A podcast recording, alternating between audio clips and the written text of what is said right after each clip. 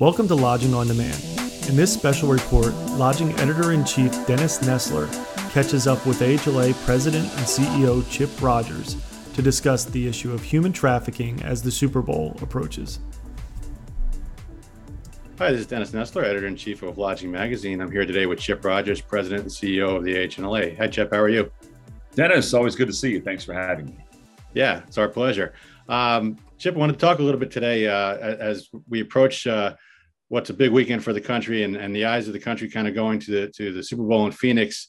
Um, but there's a lot of other stories that, that are going on there as well, uh, and, and that I know AHLA has been involved with in terms of human trafficking. Can you tell us a little bit about um, kind of what what do what you guys expect from from this weekend? Well, look, the Super Bowl is a global event. It's become a lot more than the game. In fact, the game sometimes is almost a sideshow. Now, as a football fan, I love the game. I'm going to be focused on the game, but there are so many things happening around this internationally recognized event. And unfortunately, one of those things is human trafficking. We know that human trafficking exists. We know that human traffickers follow the money. And there's a lot of money involved in and around this entire event that we know of as the Super Bowl. So it's happening. Human trafficking is happening. And we want to do our part. Our industry wants to do our part in helping to stop it. Yeah. What are some of the ways AHLA is helping in this fight? Well, look, a few years ago, we began the No Room for Trafficking campaign, and it was an effort to unite the industry. And I'm proud to say the industry has become fully united on this, not just the major brands that you know about, but the owners, the management companies, everybody that touches our industry is united around No Room for Trafficking. So that's really important. And once we got the industry united, we created the goal. And the goal it's very simple, very difficult to achieve. Simple goal is train every hotel employee in our industry. So every single one should be trained to see the signs of human trafficking and to know what to do with that information. And so we're doing that. Uh, that we're, we're, we're working towards that goal by training people, uh, our industry, training them each and every year. And then we want to really be the example to other private sector industries. We want other folks who can help solve this problem of human trafficking to be able to look at the hospitality industry and say, maybe we should do what they're doing. And when we're all together working on this, we can we can begin to stamp out human trafficking as we know it. Yeah, you mentioned training, and, and this is obviously not. Uh, this is an effort that's been going on for for many years with uh, the hospitality industry. Uh, have you seen a lot of progress, tangible progress in terms of of awareness, employee awareness, even at the management level, uh, awareness and, and uh, understanding of how important this is. Absolutely. You know, just in the last year, hundreds of thousands of hotel employees just in the United States have been trained. So that's good. We're, we're really making progress in that area. It's become almost an, the expected practice of every hotelier once you hire somebody to include this in all of your onboarding to make sure that they're training and doing it on a regular basis. There's also a number of states that we've worked with to help pass legislation to mandate that there's training of every single hotel employee because you know what we don't want is a situation where some hotels are using training others are not because traffickers will look at that situation and, and they'll figure it out so we want to make sure that this is universal um, and so that is absolutely working. That training involves making sure that employees know what signs to look for and then what to do with that information because being able to understand the information, not knowing what to do with it, doesn't really help you that much. And so it's both knowing what to do or knowing what to look for and how to use that information to work alongside of law enforcement. Um, and then, of course, we're using posters, we're using the traditional techniques to make sure that people are aware of this problem of human trafficking and what they can do to help stop it. Yeah, sure. Uh, and now you guys have uh, a survivor fund established, correct? We do. You know, again, for the last few years, the No Room for Trafficking campaign has been all about preventing human trafficking from happening. And as much as our industry is taking extraordinary steps to make sure that human trafficking is not happening in hotels, we do know that there's still human trafficking out there. And what do we do to help those survivors, people who have, through no fault of their own, fallen into this system? How are we helping them?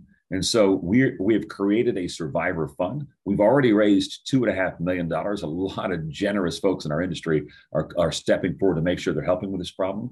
We want to get to $10 million in the next year so that we can use this money to work with court, uh, community organizations. And those community organizations really provide, in many t- cases, full care for folks who are survivors. Things by providing emergency housing, things like giving them job training so that they can escape what, what is almost an environment of human trafficking, a cycle of human trafficking, because so many people that get involved in this, they keep going back and, and back and back. And, and the, the recidivism rate, I guess would be the best u- uh, word to use, is terrible in and around human trafficking. So how can we help them escape that life? Um, this survivor fund is going to going to do a lot to, to move the needle. Mm-hmm. Uh, as your efforts have progressed through the years, have, have local law enforcement uh, has have they reached out to you more uh, more actively in recent years to to kind of work together? Absolutely, um, we have seen it from from the bottom, like you said, local law enforcement recognizing that hotels are their allies in this fight, all the way to the top. I had the opportunity just in recent days to sit down with the Secretary of the Department of Homeland Security, uh, Secretary Mayorkas, and he commended us on the work that our industry specifically was doing in helping stop human trafficking. Part of his job as, as Secretary of Homeland Security is to stop human trafficking, especially those traffickers that come in from outside the United States. And he was he was commending us on exactly what we're doing. So from the local law enforcement that's on the ground all the way to the very top, our efforts are being recognized. Mm-hmm. How much of that uh, activity is, is from people from uh, outside the borders of the U.S.? Is there a, a way to ballpark that? Or? Yeah, you, we don't know the exact number there. We do know that that it is a significant portion. We do know that it happens, and especially in and around an event like the Super Bowl, where people are coming in internationally, uh, there's going that money coming in is is going to be attracting people as well. Um, but you know, this is a global problem that we're trying to help solve here in the United States in our industry, and really be an example for other industries uh, to see what we're doing and how we've had success, so they can replicate it. Yeah. Um, what what have the past uh, Super Bowls or you know large events like this, whether it's Super Bowl or, or World Series or Final Four or any other large event, sporting event, what have they taught you, uh, and what you know what lessons learned have you have you guys got? You know, just the main thing. Wherever you have a big event with a lot of people and a lot of money, trafficking is going to happen. Now we can all wish that weren't the case, but it is the case. And the best way to solve this problem, by the way, is to take it head on. As an industry, we began doing that a few years ago to say, look, we're going to be part of the solution. We're going to shine a spotlight on this. And there are no better places for bigger spotlights than these global sporting events. You know, yes, we've been participating for the last few years with a coalition in and around the Super Bowl. Uh, but in addition to that, we were part of a coalition that tried to uh, uh, executed this exact same effort down at Formula One in Miami, if you recall that a few months ago. And so the big sporting events, again, they draw people, they draw money. Unfortunately, they draw trafficking. And we will be vigilant in making sure that even at these sporting events, we're shining a bright spotlight on it so that people can understand we can make a difference. Mm-hmm. Are there any more? Um, is there any more ammunition that you have in terms of technology or other devices, training, things like that, uh, that you can kind of uh, lean on now, uh, you know, as, as we move forward? Well, look, the, the way that people engage at a hotel has changed. Therefore, the technology necessary to identify trafficking needs to change and is changing along with it.